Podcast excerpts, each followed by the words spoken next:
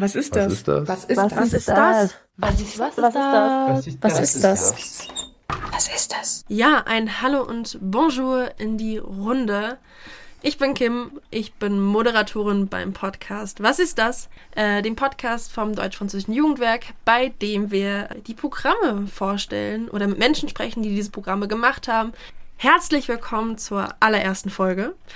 Ähm, ich bin hier mit Rebecca und wir sitzen vor einem wunderschönen, verregneten Fenster und schauen nach draußen. Hallo. Ähm, ich würde vorschlagen, schnappt euch am besten was zu trinken, sei es ein Kakao, ein Tee, Kaffee, was auch immer. Und wir erzählen euch in den nächsten 20 Minuten etwas über den deutsch-französischen Freiwilligendienst oder auch über das Volontariat Franco-Allemand. Was ist das? Was ist das? Was ist das? Mm, Rebecca, ich würde dich direkt zu Beginn einmal bitten, stell dich doch bitte einmal kurz für uns vor. Hallo zusammen, ich bin Rebecca, ich bin 21 Jahre alt und studiere zurzeit. Okay, vielleicht wir fangen mal ganz kreativ an. So in deiner Zeit, die, äh, die du jetzt in Frankreich verbracht hast, dann gibt es irgendwie einen Ausdruck oder ein Lieblingswort äh, oder auch ein Sprichwort, ein französisches, was dir so in Erinnerung geblieben ist? Also ich habe meinen Freiwilligendienst ja in der Nähe von Paris gemacht und da war man da auch natürlich oft in Paris unterwegs und mir und meinen Freunden ist damals immer dieses Pardon aufgefallen, was alle immer gesagt haben, wenn, wenn man in der Vollmetro stand und irgendwie raus musste und dass man das dann immer wieder sagen musste, immer Pardon, Pardon, Pardon, um auszusteigen. Also das ist irgendwie so, das beschreibt für mich dieses Pariser Leben ziemlich genau. Was ist das? Was ist das? Was ist das? Wir kommen direkt mal zum spannenden Teil. Ja. Und zwar hätte ich nämlich so eine kleine Frage an dich. Ihr zu Hause oder in der Bahn, in der Metro, wo auch immer, äh, habt jetzt auch ein bisschen Zeit mitzuraten, denn die Auflösung kommt erst am Ende. Ich würde dich nämlich gerne fragen. Also, Okay. wir kennen ja alle den Eiffelturm, ne?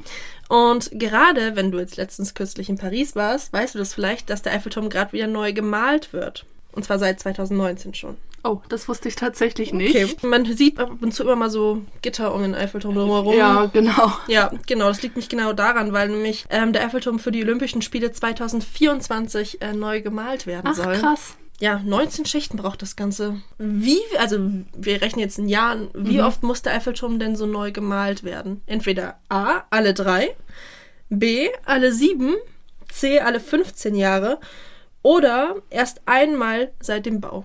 Wenn du sagst, sie malen da schon seit 2019 dran für die Olympischen Spiele 2024, würde ich erstmal drei Jahre ausschließen. Sieben vielleicht auch. Also vielleicht in, mm, alle 15 Jahre. Aber ich könnte mir auch ehrlich gesagt sogar äh, vorstellen, dass es das erste Mal ist. Also sage ich das erste Mal. So, also wir loggen deine Antwort jetzt mal ein. Einmal seit dem Bau des Eiffelturms, des berühmten Pariser Eiffelturms. Ja, die Antwort gibt es am Ende, ihr Lieben. Es bleibt spannend. Durchaus. Was ist das? Was ist das? Was ist das? Wir kommen mal wieder zurück zum Thema. Also, du hast einen deutsch-französischen Freiwilligendienst gemacht. Ja. Mm, Stell dir mal kurz vor, was heißt das? Also, was ist so ein deutsch-französischer Freiwilligendienst eigentlich? Also der deutsch-französische Freiwilligendienst ist ein Freiwilligendienst, den man im Partnerland absolviert. Das heißt, die Franzosen gehen nach Deutschland und die Deutschen gehen in eine Einrichtung in Frankreich. Das Ganze dauert je nachdem, für welchen Bereich du dich entscheidest, äh, 10 oder 12 Monate, jeweils immer ab September. Und ähm, ich habe den damals im Schulbereich gemacht. Es gibt aber auch den Hochschulbereich. Man kann es auch in den Büros vom DFJW äh, den Freiwilligendienst absolvieren.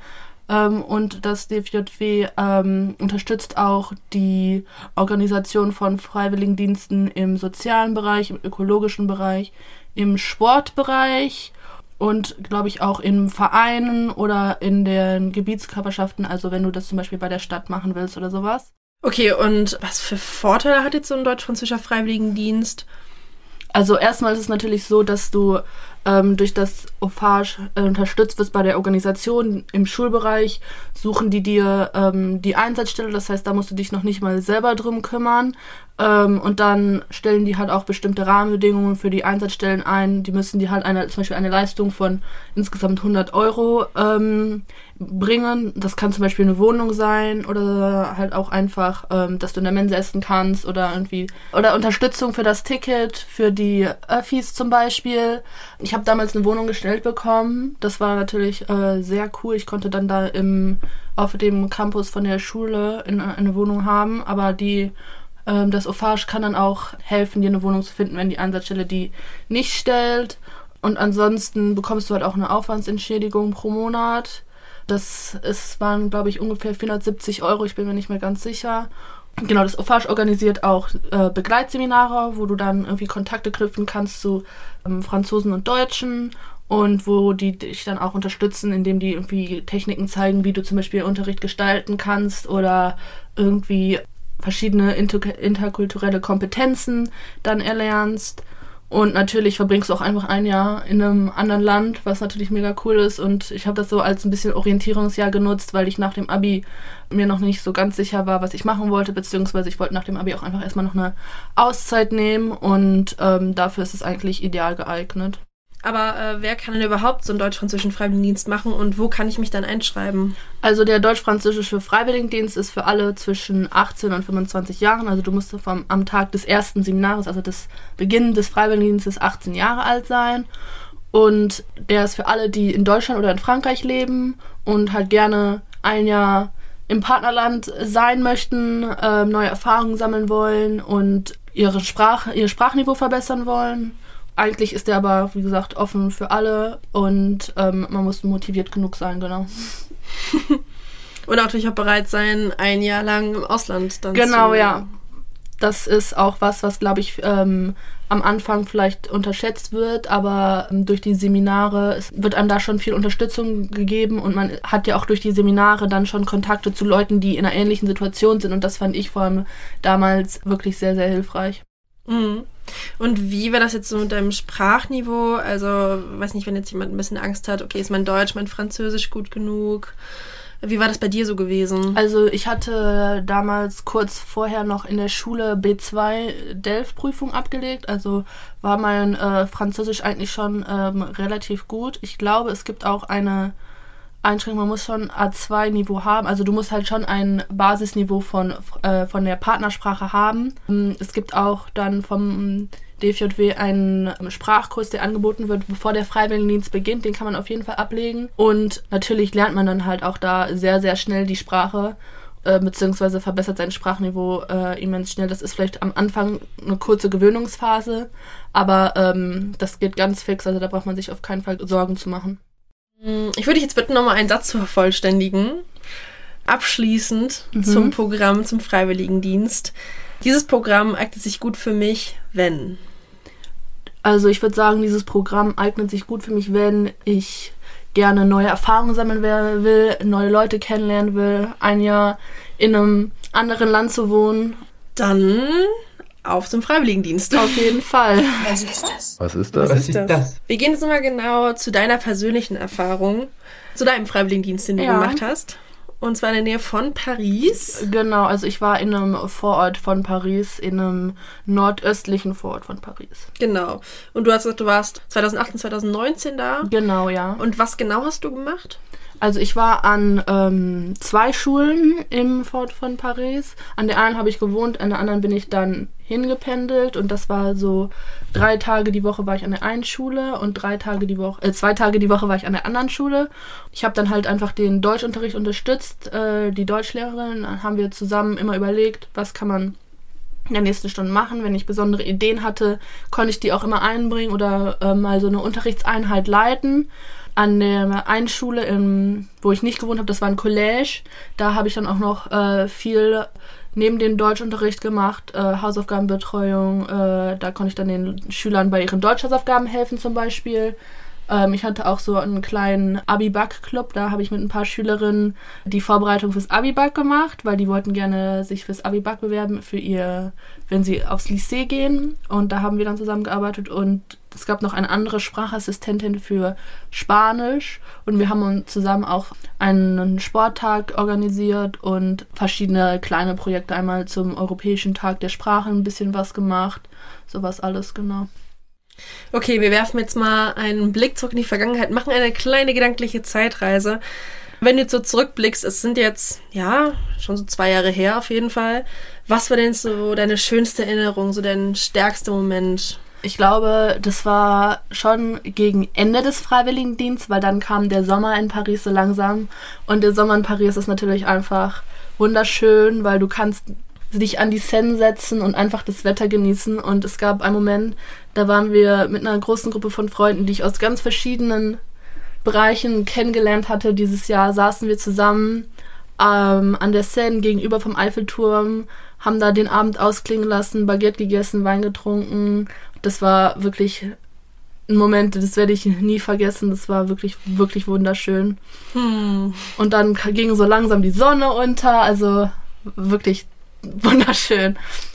Und ja, um mal so ein bisschen bei deinen Erinnerungen zu bleiben, also ähm, wenn du jetzt zurückschaust, gibt es irgendwie eine Anekdote, wo irgendwas Unerwartetes passiert ist, ähm, wo du vielleicht irgendwie auch so einen kleinen Kulturschock hattest? Also ich muss schon sagen, dass ich ähm, relativ, vielleicht nicht blauäugig, aber schon mit nicht so großen Erwartungen da reingegangen bin, weil ich nicht wusste, was ich erwarten sollte. Ich kannte mich zum Beispiel auch gar nicht so gut aus damit, was sind denn überhaupt die Banlieues von Paris. Ich habe gesehen, okay, das ist in der Nähe von Paris, habe mich richtig gefreut. Und dann ähm, kam ich da an und das war natürlich schon mal erstmal ein bisschen ein Schock, weil ähm, der Vorort, wo ich da war, das wird auch schon so liebevoll so La Sonne genannt.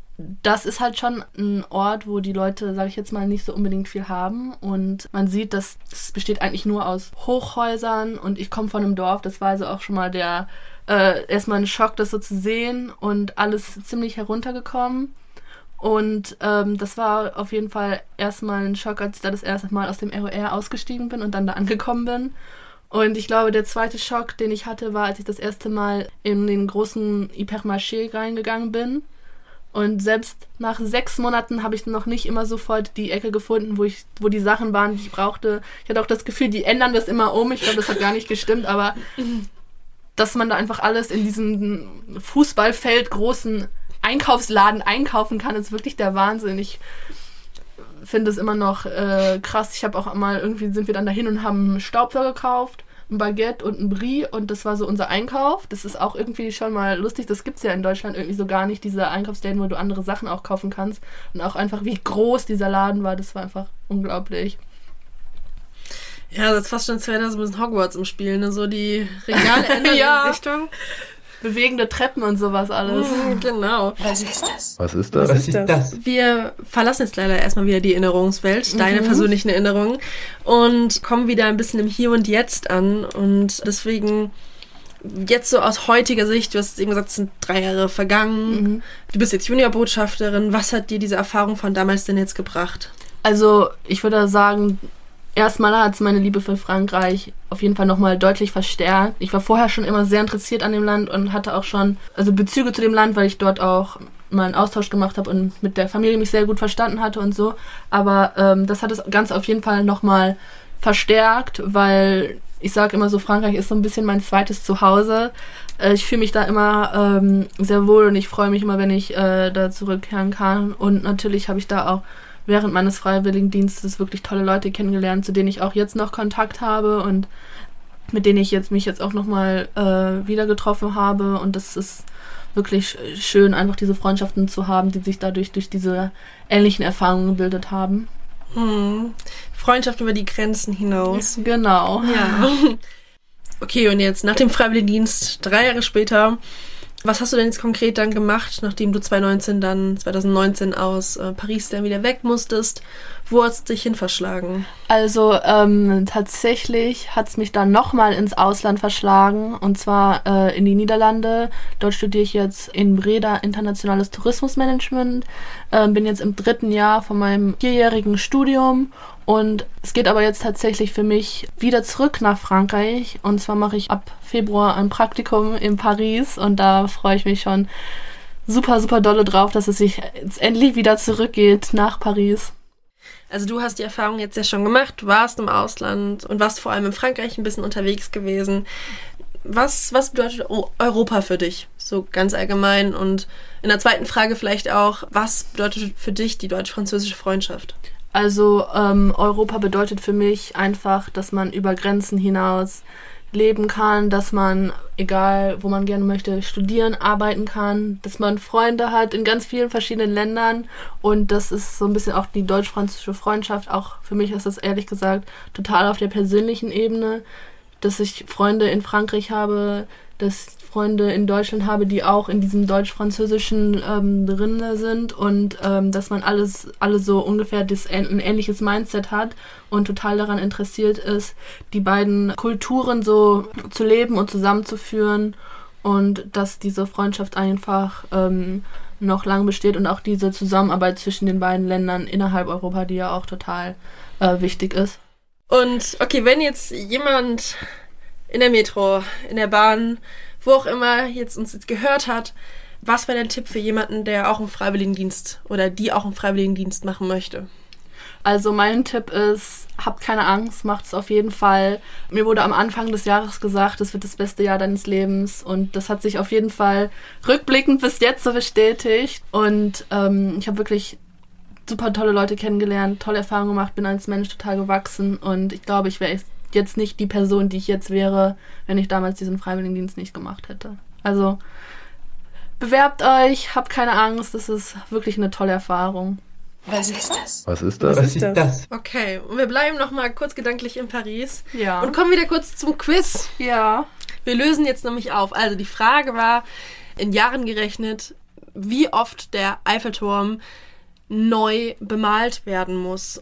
Und die Antwort lautet in der Tat Antwort B, alle sieben Jahre. Ach krass, das hätte ich nicht gedacht. Also wenn man mal kurz zusammenrechnet, demnach wurde der Eiffelturm innerhalb von 134 Jahren ganze 20 Mal neu bemalt. Also dieses Mal jetzt mit inbegriffen. Ach krass, das ist ja schon echt viel, hätte ich echt nicht gedacht. Tja, Hat mein logisches Denken irgendwie nicht so funktioniert. Mist. Was ist das? Was ist das? Was ist das? So, wir sind fast am Ende dieser Folge leider. Bleibt noch äh, ein bisschen Zeit für ein paar Tipps. Wir sind jetzt nämlich in der Kategorie Amicalement angekommen. Okay. Und hier geht es um deine Tipps ja, für das französische Leben. Hast du ein französisches Rezept, was du, auf das du nicht mehr verzichten kannst seit deinem Freiwilligendienst? Also ich kann ja jetzt mal ganz klischeehaft sagen, ein Crepe-Rezept, das äh, braucht man auf jeden Fall immer. Ähm, ich habe mir mit meinen Mitbewohnerinnen damals richtig oft äh, Crepes gemacht und damit ist man auf jeden Fall nie falsch. Wie sieht's aus mit dem französischen Lied? Ich habe äh, 2018, 2019 total gerne die Lieder von Angèle gehört. Die ist zwar jetzt nicht französisch, sondern belgisch, aber äh, Ist auf der, ist auf der richtigen Sprache. Ist so genau, passt. ja. Aber äh, das, die fand ich äh, immer, also ihre Lieder haben mir immer gut gefallen. Und wie sieht's aus? Ein Film, eine Serie? Also es muss schon sagen, es gibt auf Netflix sogar tatsächlich ein paar ziemlich gute Serien, äh, die ich auch total gerne geschaut habe. 10% auf jeden Fall. Da geht's um so Agenten, so eine Mhm. äh, äh, Agentur für Schauspieler. Die Serie ist wirklich total lustig. Ähm, ansonsten auch Family Business. Da ist jetzt auch gerade die dritte Staffel vor ein paar Wochen rausgekommen. Äh, wirklich mega lustige Serie. Ich äh, musste die ganze Zeit währenddessen lachen und äh, was gibt's noch? Le Plan Coeur, die ist auch ganz gut. Mhm. Manchmal ein bisschen fremdschämend, aber trotzdem, trotzdem lustig. Ähm, Lupin, die kennen, Serie kennen bestimmt die meisten. Yes. Aber auf, schaut mal auf Netflix, da gibt's auf jeden Fall richtig vieles Gutes. Und ist auch gar nicht so schlecht, um die Sprache zu lernen. Genau, das ist nämlich auch, wie ich das immer gemacht habe. Dann, während ich in Frankreich war, habe ich mir die Serien und Filme, so gut es ging, immer auf Französisch angeschaut. Und gibt es einen bestimmten Ort, ähm, wo du sagst, da muss man unbedingt mal hin, wenn man in Frankreich ist? Oder wo du vielleicht auch äh, häufiger warst, als du dann dort warst? Also, ähm, einer meiner Lieblingsorte in Frankreich sind immer noch die Bretagne. Da habe ich ähm, mit 14 einen Austausch hingemacht und es ist wirklich eine super schöne Landschaft. Manchmal ein bisschen verregnet leider, aber trotzdem total schön. Was ist das? Was ist das? Was ist das? Ja, das war unsere erste Folge von Was ist das? Dem Podcast über die Programme des Deutsch-Französischen Jugendwerks. Und wir hoffen, ihr hattet Spaß dabei, uns zuzuhören und seid auch in der nächsten Folge wieder mit dabei, wo wir ein anderes Programm vorstellen werden. Bis dahin, au revoir! Tschüss! Was ist Was das? ist das? Was ist Was das? ist das? Was ist Was ist das? Was ist Was das? ist das? Was ist das?